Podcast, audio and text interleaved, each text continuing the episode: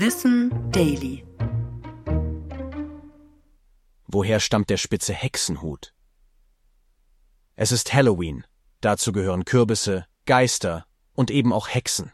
Und ganz automatisch verknüpfen wir mit Hexen einen spitzen Hut. Warum das so ist, führt eine Theorie auf eine heute angeblich typisch männliche Tätigkeit zurück, das Bierbrauen.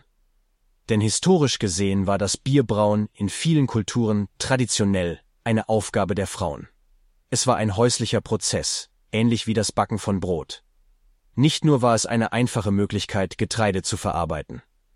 Durch den Brauprozess konnten die Menschen das qualitativ schlechte Trinkwasser bedenkenloser trinken. So tranken auch Kinderbier.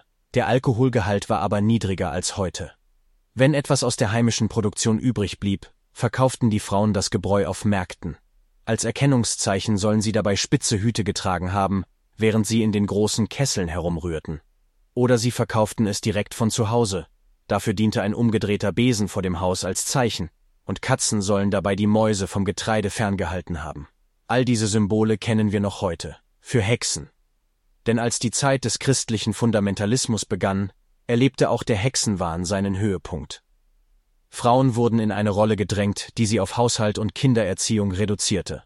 Eigene Geschäftstüchtigkeit war tabu und wer davon abwich, wurde im schlimmsten Fall als Hexe verfolgt. So wurde die Bierbrauerei eine Männerdomäne und blieb es eine lange Zeit. Ich bin Tom und das war Wissen Daily. Produziert von Schönlein Media.